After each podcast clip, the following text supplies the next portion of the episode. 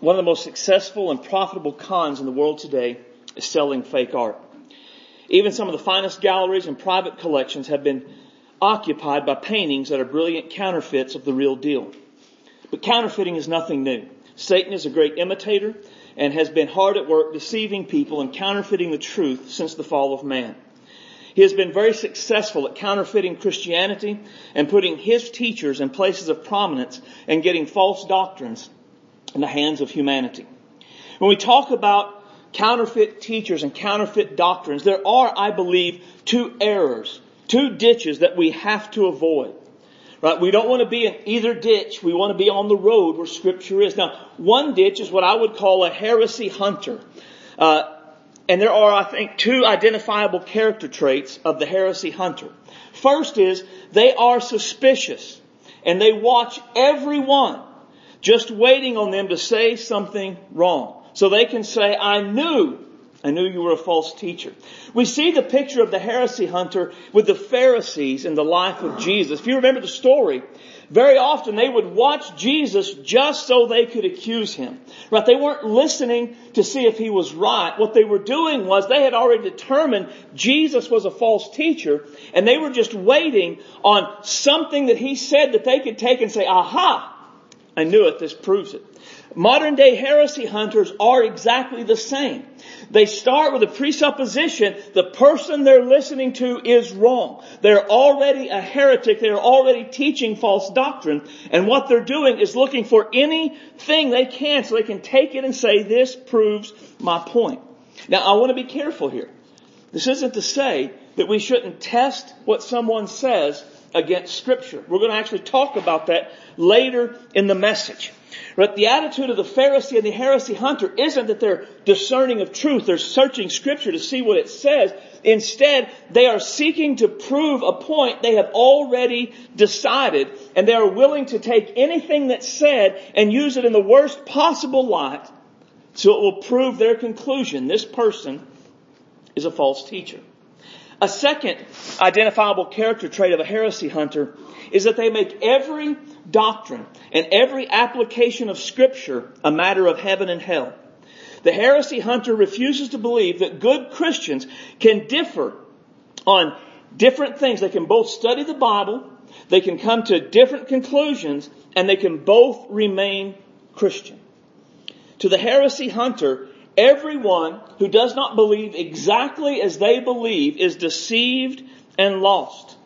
The heresy hunter either does not understand or refuses to accept that some doctrines are more important than others. And that's the truth. Some things are more important than others. When we talk about Bible doctrines, there are what, what I tend to call first tier doctrines. Right? I, I break them up into first, second, and third tier doctrines. First tier doctrines, these are the essentials of Christianity. These are things that all Christians have always believed. Right? These are things like the full deity of Jesus, His literal and substitutionary death, His literal and bodily resurrection. The salvation is by grace alone, through faith alone, in Jesus alone. The inspiration and the authority of Scripture. Now that's not a complete list, but it gives you the idea of the, the level of things. This is what all Christians have historically believed. And today you could go to the Nazarene church, the Southern Baptist church, the Pentecostal church, the non-denominational church, and all the genuine Christian churches would affirm these same doctrines. But then there are what you call second tier doctrines. Now second tier doctrines are, they're not essential for salvation, but they're typically what you would say are, are necessary for the life and the health of a church. Right? Second tier doctrines are what would distinguish a Free Will Baptist from a Nazarene, a Free Will Baptist from a Southern Baptist. These are, a lot of times, in, they would be denominational distinctives. But they would be things like baptism. Do we immerse, or do we sprinkle, or do we pour water on somebody? Is baptism for believers only, or can we baptize babies? Did Jesus die for all people, or did he only die for the elect? Can a believer in Jesus Christ forfeit their salvation and then be lost and condemned? Or are all genuine believers have eternal security no matter what? these are important doctrines. I have particular ways I view all of these things. But heaven and hell doesn't hang on the balance on these things. It would be important for our church that we believe the same things on them. And we teach that so there wouldn't be confusion and problems. But the difference the Nazarenes have with us doesn't keep them from being solid, godly Christians. The difference that the First Baptists have with us doesn't keep them from being devoted to Jesus and Christians and our brothers in Christ as well. Then there are what I would call third tier doctrines. And third tier doctrines are not necessarily unimportant. I mean, I wouldn't say they're unimportant. All doctrine is important. But they're not only not necessary for salvation, it's even okay to have variances within a local church and it not be a big deal. One of the biggest issues with this would be like the return of Jesus. Now, all Christians believe Jesus is coming back, but how's that going to happen? Is there going to be a secret tribulation of the, or secret rapture of the saints, followed by a tribulation period? And if there is going to be a secret rapture of the saints, when is it going to happen? Before the tribulation period, in the middle of the tribulation period, or at the end of the tribulation period? Or does Jesus just come back and set up his kingdom? Is the thousand year reign of Jesus that's mentioned in Revelation, is that meant to be taken literally? Or is that symbolic of Jesus ruling forever? Now again, these are not necessarily unimportant doctrines, but we would probably have disagreements even within our church over the nature and the specifics of the return of Jesus. Now the heresy hunter, they refuse to acknowledge that some doctrines genuine Christians can disagree on and still be Christians. And typically what a heresy hunter does is they have elevated their view. They're a Christian. They have an opinion on these issues, therefore they're right. So if you disagree with them about the return of Jesus, if you disagree with them about baptism, if you disagree with them about the perseverance of the saints, you are deceived by the devil. You are lost and falling away. You need to repent and believe the Bible. That is one error that someone can fall into when we begin to discuss false teachers, counterfeit doctrine. The other error is what we could call anything goesism. Right? With anything goesism, anything goes. As long as the teacher sort of mentions Jesus, it's okay. The anything goes crowd quotes Matthew 7 1. Jesus said not to judge. That is the, that is basically the foundational doctrine of anything goes. Do not judge. Don't worry about the context of it. Don't worry about what it actually means. Don't judge. The anything goes crowd will often, often focus on, on love. And again, th- this is careful because love is, the God's love is truly, significantly important. But the way the anything goes crowd will say is, well, doctrine divides, but love unites. And Jesus said we're supposed to love one another, and it's not loving to say what someone believes is wrong. It's not loving to say that a way someone lives is a sin. And I don't have time to get into the error of the context of Matthew 7 1 or the fact that it's not loving to let people do things that destroy their souls or their lives. But the anything goes crowd, anything goes except saying this is absolutely right and this is absolutely wrong. The only thing in the anything goes crowd that is absolutely right is love. And the only thing that's absolutely wrong in the anything goes crowd is judging. Every other belief, every other lifestyle, every other action, anything goes. That's the boundary. Now often what we find is when you find someone in one of these two ditches, um, it has, it's a reaction to the other. A lot of the people that are, that have the anything goes doctrine they have become horrified through heresy hunters. They have been judged. They have been judged. They have been told they're not Christians, that they're subpar Christians for believing differently than the heresy hunter did. And so in their disgust at being treated in such a hate-filled, hate-mongering way, they pull back to the other extreme. At the same time, many heresy hunters look at the anything goes crowd and they say, good grief, that is horrific. And so they say, no, this is the, these are the boundaries and if you vary beyond my boundaries, you're a sinner. You're not a Christian. You don't know Jesus. We do not want to be reactionary. Jesus does not call us to be reactionary. Jesus does not call us to not be like them. Jesus calls us to be like Him. So rather than pulling to one extreme or the other, we are to walk the difficult road of the Bible. Because the reality is extremes are easy. It would be easy to say anything goes. I don't have to worry about what anyone believes. I don't have to worry about anyone going to hell. I don't have to be burdened or concerned about the sin in the life of someone I love and care about. They're probably okay because God just loves everybody and everything's going to be fine. It would be easy to say my boundaries, what I believe, that's the standard for all things. And if you don't believe that, you don't know Jesus. That would be easy. Because then I don't have to think about things. I don't have to have discussions with people that believe differently than me, right? Because if they believe differently than me, they're not Christians. I don't have to worry about it. Jesus doesn't call us to an easy life. Difficult is the way. And the way of discerning false teachers and false doctrine it's difficult. It requires much from us as disciples of Jesus. The tension is real and we must learn to manage it. And that's what this passage will show us how to do. Open your Bible to Matthew 7 verse 15 through 20. Should be on page 738 in your Pew Bible. When you find that, I'm asking you to stand to honor the reading of God's Word.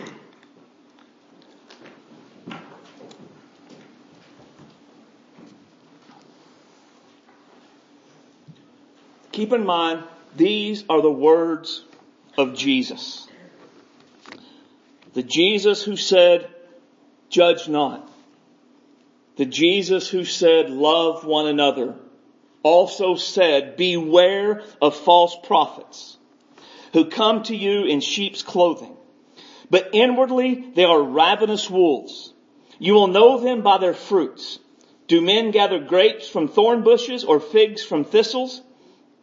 Even so, and let me stop here. Grapes and thorn bushes are the distinctions. Grapes are useful. Thorn bushes are what? Useless.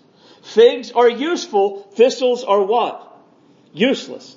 Some doctrine is good. Some doctrine is useless. That's Jesus. Again, this is the judge not, love one another Jesus tells us this. Even so, every good tree bears good fruit, but a bad tree bears bad fruit. A good tree cannot bear bad fruit, nor can a bad tree bear good fruit. Every tree that does not bear good fruit is cut down and thrown into the fire. What do you think fire refers to in reference to Christianity? Therefore, by their fruits, you will know them. Title of the message is The Reality of Counterfeits. Let's pray. Our Father, we love you. You are awesome and worthy and mighty. Today as we come to a difficult subject, we need you. We need your spirit to focus our hearts. We need your spirit to conquer our sinful nature. We need your spirit to open our ears to hear, open our eyes to see, and open our hearts to receive. Father, we all know people who believe things outside the boundaries of what scripture teaches. We all love people. They're a part of movements that claim to be Christians, but are not. And our tendency, God, is to excuse that. To let it go to say, well, they mentioned Jesus, so it must be okay. But God help us today not to do that. God, for many of us, there is a Pharisee that lies within us. That very easily comes out as the heresy hunter and says, oh, what I believe is exactly right about all things. And oh God, kill that within us as well. Today, help us to walk where Jesus walked. to embrace what Jesus taught, to live how Jesus lived, and to believe what Jesus said to believe. Fill me with your spirit today and give me clarity of thought and clarity of speech. Help me not to be a hindrance in any way to anything you want said or you want done. Guide me that I would not have a poor attitude that would come across as arrogant or a jerk. But Lord, I would be surrendered to you and I would speak your words and your ways for your glory. Guide us, Father, that we would take the word. It would be the foundation and the authority in our lives. That what contradicts scripture, we would say, no, that's not right. And we would not compromise. We ask in Christ's name. Amen. But You may be seated. Jesus starts by saying, beware. The word beware tells us to set up and pay attention because what Jesus is saying is important. The word beware indicates that there is a danger present which will bring harm to us if we aren't careful. The Greek word used here is often used as a nautical term meaning to steer a ship in a certain direction. So Jesus is telling us right at the start to pay attention to this important teaching, for there is danger in not heeding it. The danger he's warning us about is counterfeit teachers and counterfeit doctrine, and he wants us to steer clear from it in our lives. Jesus is telling us disciples must recognize counterfeit teachers and, rec- and reject counterfeit teaching. Disciples must recognize counterfeit teachers and reject counterfeit teaching. How do we do this? Three things we see in this passage. One is that we have to recognize the danger the counterfeits. Jesus calls counterfeit teachers wolves in sheep's clothing. And that's significant as one of the main ways that Jesus describes his followers is that of sheep. Now wolves and sheep have a pretty specific relationship in the world, don't they? Wolves kill sheep. They're not friends. So false teachers come as wolves. The primary enemy of a sheep in Jesus' day was a wolf. If it got into the flock, it would not spare the flock, it would destroy the flock. And it would not stop until it had killed everything or until someone or something had killed the wolf. Spiritual wolves have the same agenda as physical wolves. Now while they look like sheep, they are really wolves whose main goal is to destroy. We see a a really disturbing warning about this in the book of Acts. Paul is on his way to Jerusalem so he can celebrate Pentecost with the disciples there. On the way, he stops at Miletus, so then he sends for the elders of Ephesus to come to him so he can encourage them and they can encourage him. And toward the end of what would be his final visit to them, Paul makes a dramatic statement about counterfeit teachers. He says, I know that after my departure, and the phrase savage wolves should stick in our minds savage wolves will come in among you, not sparing the flock. Also from among yourselves men will arise up speaking perverse things to draw away the disciples after themselves. And notice how Paul describes these false teachers, these counterfeit teachers, savage wolves. And that's rough. That, that's not, this is a brother in Christ I kind of disagree with. No, this is a, a savage wolf who comes in to the church for the purpose of destroying it. Now the, the picture of not sparing the flock is that the church and the disciples would be destroyed by the counterfeit teachers and the counterfeit doctrine that they brought. And that's important. Do you know the greatest danger for the church of Jesus Christ today is not anti-Christian legislation from the government? The greatest danger for the church of Jesus Christ today is not atheistic arguments against the reliability of scripture. The greatest danger for the church of Jesus Christ doesn't come from without the church at all. It comes from within. the greatest danger, the one that will destroy the church the quickest, is for the church to allow savage wolves to come in among them and they will destroy the church from within. We see this a lot in our day. We see it in the, in the form of what I call the crazies. Right? If you've been here at any time at all, you've heard me talk about the crazies. And YouTube and other social media platforms are, are filled with videos of people claiming to be under the influence of the Holy Spirit and doing things so crazy, so strange, so unbelievably odd that I legitimately believe most of them are demon possessed. The church is destroyed that way. It's people who seek Jesus, look to Jesus, come across that, and they are either drawn into the crazies or they're repulsed by the crazies and will have nothing to do with the church at all. The crazies are not Christians. They are savage wolves seeking to destroy the church. We also see it in the form of people claiming to be Christians who cast doubt on or outright deny key doctrines of scripture. Right? Things such as salvation by grace alone, through faith alone, in Jesus alone. The inspiration and the authority of scripture. The necessity of repentance and faith in Jesus for salvation. Jesus' sacrificial death for sin, His literal bodily resurrection. Some of the most famous Christian authors, bloggers, and social media influencers are not Christians at all. They are savage wolves seeking to destroy the flock. Now with these groups, let me say one difference. The crazies are often in a church or in something what they're passing as their church.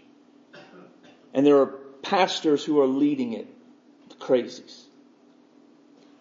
With the other group I'm talking about, many of them are not pastors or preachers or missionaries or anything like that. They are just influential on social media. They have a big following on Twitter, a blog that everyone talks about, Facebook page that everyone follows. And they write books and they tweet tweets and they write Facebook posts. And in all of those things, what they do is they sow doubts and they sow fears and, they sow this isn't right the way the Bible says. So you can't just say, well, I'm not going to watch another preacher on TV. I'm just following these good Christians on social media. No, because the good Christians on social media are every bit as dangerous as the crazies out on YouTube. We have to be careful. We can't just assume that because they say they're Christian, they are. And we'll talk about that more in a minute. So, savage wolves, the counterfeit teachers, they destroy the church. But not only do they destroy the church, they condemn people to hell. Right? Notice what Jesus says in verse 19. Verse 18 and 19. A good tree cannot bear bad fruit, nor can a bad tree bear good fruit. Every tree that does not bear good fruit is cut down and thrown to the fire. So a bad tree, which is what a counterfeit teacher is, cannot bear good fruit. What would be the good fruit of Christian teaching? Wouldn't it be salvation and sanctification and Christ likeness and ultimate deliverance in the presence of God? So can, can a bad teacher, can a bad tree, a false teacher, can they bear good fruit of someone coming to Jesus under their ministry? Not according to Jesus. Instead, the tree and the fruit is tossed to the fire. See, a false teacher, a counterfeit teacher, cannot lead someone to salvation. Instead, what they do is they make a lost person loster by convincing them that they're saved when they really are not. A counterfeit teacher can only produce bad fruit that will eventually burn. And if this was the only place we saw that, we could say, well, that's not overly clear. Maybe that's not what Jesus means. But there's a lot of places. We only have time today to look at one. Several places we see this in scripture and, and really the, the biggest ones all come from Jesus. But look at this one that Jesus says. Woe unto you scribes and Pharisees, hypocrites. You travel the sea and land, land and sea to win one proselyte, and when he is won, you make him twice, uh, twice as much a son of hell as yourselves. Now, the religious leaders were false teachers. Long before the crazies or the social media influencers, there were Pharisees. And they also at times were false teachers. Jesus said you put forth a lot of effort. You go all over the place to convert people to your doctrine. And in the end, all that you do is you make them twice the son of hell that you are. Now that doesn't seem to give any wiggle room for a false teacher leading someone to genuine salvation, does it? Doesn't. Lots of places. We could look at several more. We don't have time. The idea that we see in Jesus, again, not, not me, not some book I read by John MacArthur or somebody else. The guy who said, judge not and love one another said, a bad tree, which is a false teacher, cannot make good fruit. And the teacher and the fruit will be tossed into the fire. And you make them twice the son of hell as yourself when you convert them. A counterfeit teacher can only produce counterfeit conversions. Therefore they are not saved. And I went out of order because if we don't understand how dangerous counterfeit teachers are, we may not put forth the effort to identify them and reject their teaching. But heaven and hell hang in the balance on what we believe about Jesus and what he did and who he is. And so as a disciple of Jesus Christ, we must recognize counterfeit teachers and always reject counterfeit doctrine. So we recognize the danger of counterfeit teachers. And then secondly, never judge by appearances.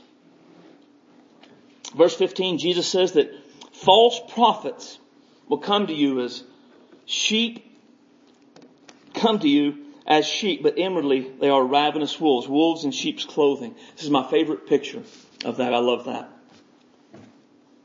False prophets will come to you in sheep's clothing, but inwardly they are ravenous wolves. Now that's what makes counterfeit teaching so scary and why we cannot judge by appearances. For those of us who, who are raised in even a nominal Christian home, the most dangerous counterfeit teachers in America aren't the ones who teach the Baha'i Baha'i faith or ones who teach Islam or Kabbalah or Scientology or some sort of new agey pagan faith. Now, get me wrong, those are dangerous. They absolutely are. But the most dangerous teaching is the one that looks and sounds Christian. The most dangerous false teachers in the world today are the ones who say they are Christians. They do everything they can to look like sheep they do everything they can to act like sheep, but inwardly they are ravenous wolves. We're repeatedly told a warning that teaches us not to judge by appearances. Paul says that there are some that are false apostles and deceitful workers who transform themselves into apostles of Christ. He says that's not a big deal though because Satan himself can transform himself into an angel of light. Therefore, it's no big deal if his ministers transform themselves into ministers of righteousness whose end will be according to their works. So again, notice what he says that, that there are people who will do everything they can to pass themselves off as apostles of Christ and ministers of righteousness. But the reality is they are false apostles they are deceitful workers and they are in fact ministers of Satan.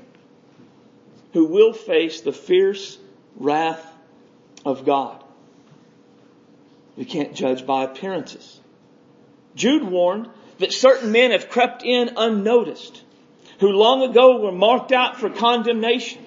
Ungodly men who turned the grace of our God into lewdness and denied the only Lord God and our Lord Jesus Christ. Now the idea that they crept in unaware doesn't mean that they crawled in below the window and nobody saw them. It means that they came in and they taught and nobody recognized them. And they came in as godly Christian teachers and preachers and sharing the word of the Lord. But in reality, they were ungodly. They were marked out for condemnation. They denied the Lord and they perverted the grace of God. Eternal condemnation was their future.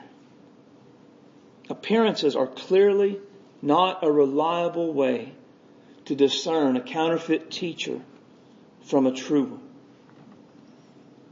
It is far too easy for us to look at someone and conclude they're a Christian because they look like we look. They dress like we dress. They talk like we talk. A part of Satan's success at deceiving people with counterfeit doctrine depends depends on our judging by appearances. are saying things like, they're just so nice. Seems so positive. He's got such a pretty smile. How could anybody that nice really be of Satan?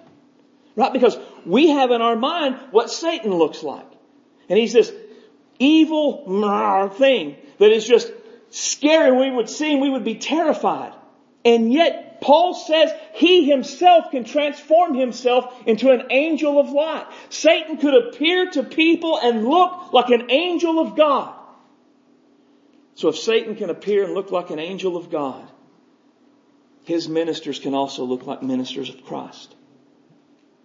And we cannot say, well, they're awful nice. Sure dress nice. They seem like really good people.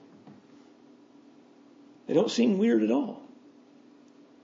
Appearances can be deceiving. We must judge by their doctrine, their authority, and we'll talk about that in a second, and not by their appearances. Appearances are not a reliable way to tell a counterfeit from the true. That's why as disciples of Jesus, we must recognize counterfeit teachers and reject counterfeit doctrine. So here's the third one, the final one. Recognize the danger. Never judge by appearance. Test all things. Jesus says you will know them by their fruit. Every good tree bears good fruit and every bad tree bears bad fruit. So they're sneaky, they're deceptive, but they can be discerned.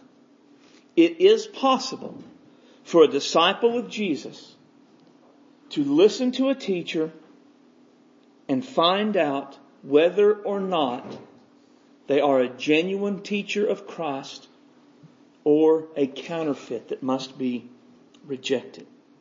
We discern them by their fruit. There are two questions to ask and answer regarding a teacher. One, what is their authority? Everyone who teaches has something as the authority for their teaching.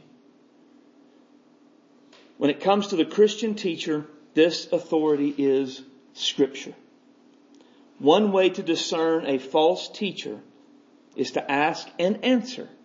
Where does their authority come from? Look at what Jude warns us. It says, likewise also these dreamers defile the flesh, reject authority, and speak evil of dignitaries. And it refers to false teachers as dreamers who reject authority. Now the main implication of reject authority is that they reject the authority of scripture. Now, again, they're wolves in sheep's clothing. They're not just going to come out and say, I reject the Bible. Because most people would then say, well, you're crazy. You're a false teacher. I'm done with you. So instead, what they'll do is they will be subtle. Right? And, and you see it in different ways with, with the crazies. The crazies often begin to replace scripture with their own visions and their own personal revelations that they say God has given them. Now these revelations may contradict scripture. And if you were to call them on that, wait, you said God said this, but the Bible says that, their response would be something like, well, I don't know what to tell you, brother. That's what God told me. And that's a, that is a, a subtle thing.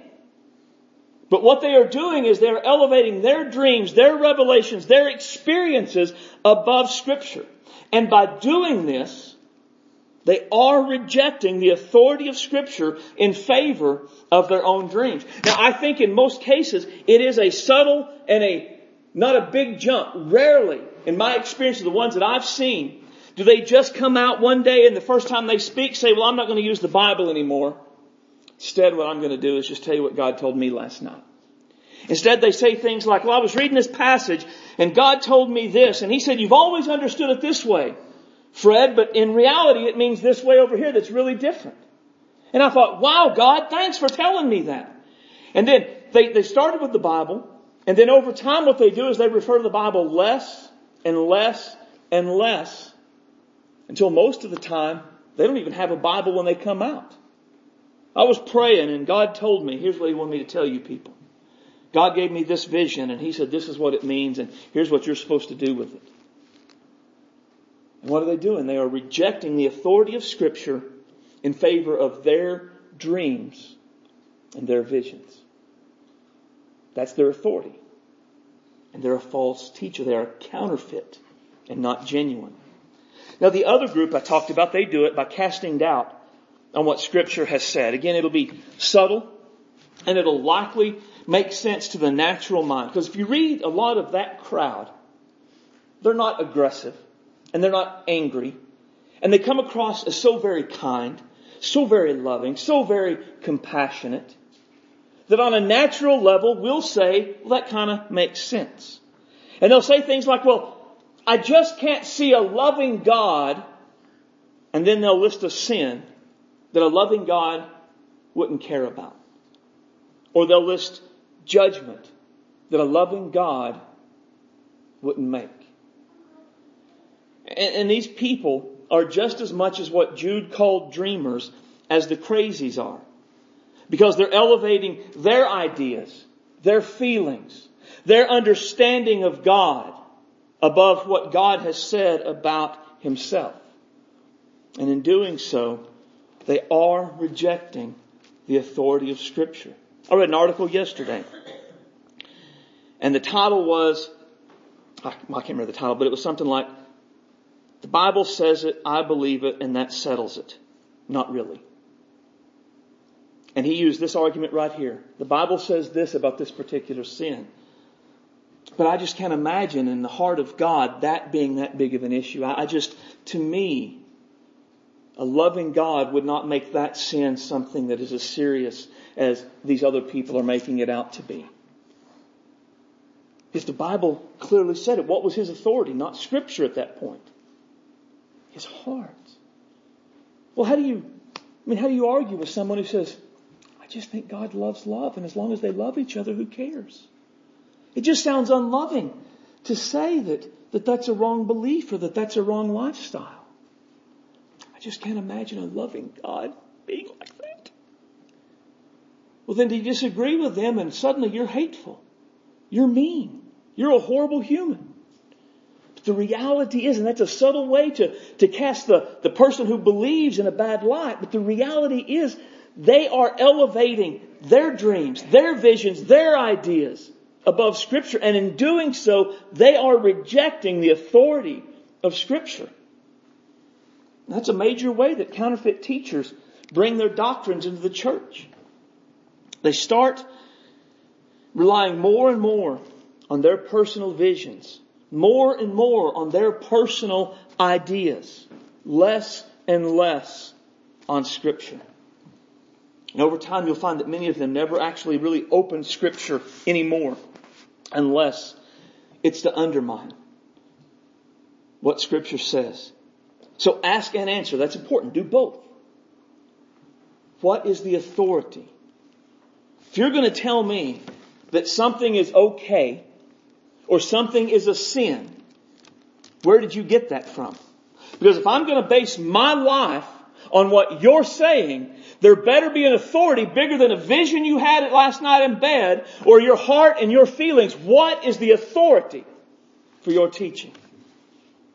We must ask and answer that. And then secondly, ask what do they teach? What is their authority? What are they actually teaching? Once we discern their authority, we have to discern what they're actually teaching. And this is more difficult than it sounds as false teachers often use the same words that we do, but they change the meaning. Right? They will say Jesus, and they'll say gospel, and they'll say Holy Spirit, but they won't mean the same things that we do. Let me show you this. Look at what Paul warns about. For if someone comes and preaches what? Another Jesus, whom we have not preached, or you receive a different spirit you have not received, or a different gospel that you have not accepted. So, they come, another Jesus, another spirit, another gospel. He warns against this also in, in Galatians. I marvel that you're turning away so soon from him who called you into the grace of God to a, a different gospel, which is not another. There are some who trouble you and want to pervert the gospel. Now, if you look at those together, you get a good picture of what we have to know. Right? Paul tells the Corinthians to reject teachers who preach another Jesus. They talk about a different spirit and they preach a different gospel. When you look at it in light of the Galatians, it's not really another gospel at all, but a perversion, a corruption of the one true gospel. Paul goes on in Galatians, in fact, and says that if, if he or if anyone else or even an angel from heaven were to come and preach another gospel, let him be accursed. That's a big deal. So part of the way that false teachers will look like Christians is by trying to sound like them. They will use Christian words. We just believe the gospel and we preach the gospel. Oh, we just, we just preach Jesus. We follow the Spirit and wherever He would have us to go. And yet, if you really look at what they're teaching, they've altered the meaning until it's another Jesus, it's another gospel, it's a perversion of what's right. So what that means for us is just because someone says, I preach Jesus, that doesn't mean they preach Jesus. And that just because someone says, I preach the gospel, that doesn't mean they're really preaching the gospel. And just because someone says, well, the Spirit led me, it doesn't mean that the Spirit really led them. The false teachers who have crept in among us use Jesus, use gospel, use the Holy Spirit. They just alter it and pervert it and corrupt it. So how do we know? How do we know? Well, the Bible gives us that answer too. Do not despise prophecies. Test all things. Hold fast to what is good. Abstain from every appearance or every form of evil. Now here's, this is where the hard work comes in. Right? Because if someone says Jesus is this or Jesus is that, how am I going to know if it's the real Jesus or another Jesus? I've got to look in here, right? Despise not the prophecies. In, in our context of what we're talking about, it would refer to preaching. So don't hate preaching. Instead, test it. When someone preaches to you and they say Jesus says this or Jesus is like that, you go to the Bible and you say, is Jesus like that? Does Jesus say that? Does Jesus do that? And if they say, well, the gospel is, you go to the Bible and say, is that what the gospel is? And they say, well, the Spirit led. You go to the Bible and you say, is that what the Spirit would lead? Is that what the Spirit would say? Is that what the Spirit would do? test all things. This requires effort on our part. Someone told me years ago, I don't want to study the Bible on my own. I want to come to church and the preacher tell me what it means and what I should do about it. The most horrifying statement anyone has ever made to me. When you believe like that, you end up in a cult drinking Kool-Aid. Never, ever take anyone's word. Too much is at stake. Don't even take my word. If I preach it, you make sure I'm preaching it from the Bible. Where is my authority? What am I teaching? Is what I'm saying really congruent with scripture? If it's not, reject it. If it's me, come talk to me. Right? Come see, hey, this is what I think the Bible says. Here's what you're saying. And we can work on it. We can look at it. I'm not, I'm not the Pope of the Free Will Baptist Church and I speak and everybody has to do what I say. We're all disciples of Jesus doing our part.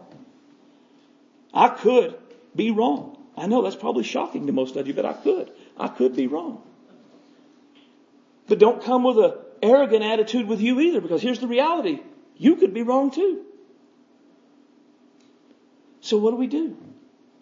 When we hear preaching, we hear teaching, when somebody says Jesus, or this is what it means, or this is what we do, we go to the Bible and we say, does it really say that?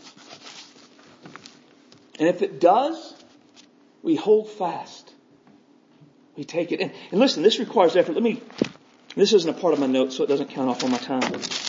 This is just a rabbit trail that I prayed against doing. I went to a, a church and I heard a guy preach. And he didn't use his Bible. He quoted the Bible. Knew the Bible better than I did. It was very intimidating, in fact. Quoted the Bible a lot. And he talked about Abraham.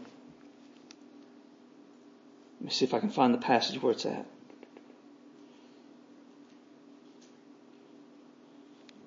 And he said that Abraham, said in Romans 4, the Bible says that Abraham called those things that were not as though they were.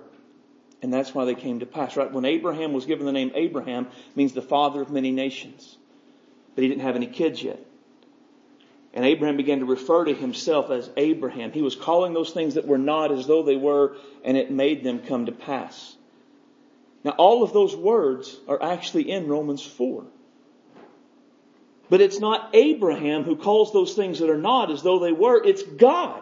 Abraham who believed God who calls those things that are not as though they were. Listen, you say that's a, that's a subtle difference. But it is significant. There is a difference between a God who calls things that are not as though they were and you and I speaking things into existence that are not as though they were. One can actually do it, the other is not. How important is it that we test it against the scripture and even if they quote it and it sounds right, we take it and we go to the Bible and say, what does the Bible say? It's effort. A lot of effort. But we are commanded to do that. And even more than being commanded to do it, heaven and hell hang in the balance in this case. God help us not to just say, well, I don't want to study the Bible on my own. I just want somebody to tell me what it means and what I ought to do about it. God help us not to be so lackadaisical about eternal salvation, but the nature of the Christ who died for us, the message of the gospel that saves, that we will not take the time to ask and answer basic fundamental questions about their teaching. We know that what we have in our hands, it is the Word of God. So when someone teaches and they are teaching as a Christian teacher. And they teach about Jesus, about God, about salvation, about the Holy Spirit, holiness, sin, heaven, or hell, or anything along those lines. It must line up with scripture. For this I know is the word of God someone's interpretation of it may not be. Someone's teaching about it may not be. We must do the hard work of comparing what is taught with what God has said. And when it's true and it lines up with scripture, we embrace it. And when it contradicts scripture, we reject it. And we reject it no matter how many followers the person has on Twitter. We reject it no matter how many award-winning books they've written. We reject it no matter how eloquently they speak. We reject it no matter how Christian they look. We reject it no matter how nice they seem. Scripture is the foundation of our faith. And everything right and true and pure and from God must align with it.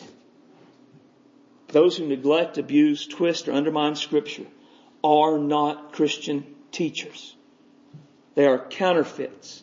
They are savage wolves seeking to destroy the church and our souls. Let me close with a quote from John MacArthur. Matthew 7:15 not only tells us to beware of false prophets, it tells us why we're to watch out for them. They are dangerous.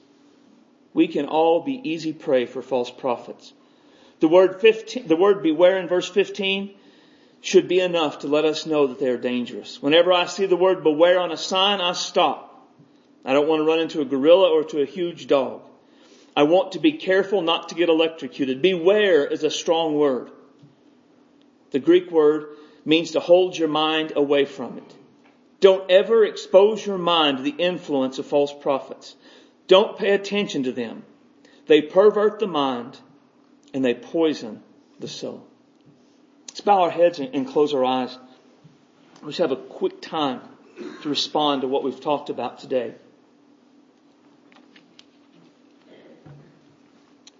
And I don't know how, how you need to respond, but here are some possible ways we need to respond. Recognize false teaching. Uh, we all need to do this. We all need to commit that I am going to study scripture. I'm going to compare. And I, am going to see whether something's right or true. Recognize false teaching even in your own heart, in your own life, something you've embraced, something that you've read or you've heard and you see that it clearly doesn't line up with scripture, but you like everything else so much. Recognize it. But then when we recognize the false teaching, reject it. If it's something that we see rejected, I'm not going to believe it. I'm not going to let it in my home, in my family, in my life. I am going to reject it as false. And if I've already embraced it, I'm going to renounce it. In the name of Jesus, I renounce this false doctrine. It is not what I believe. It is not what scripture says. I do not hold to it. Maybe you need to repent believing it. Repent of not studying. Repent of propagating it by telling someone else or passing along a book that's filled with heresy. And then receive. Receive Christ. Receive the Spirit which guides us into all truth. Let's take time and work through this.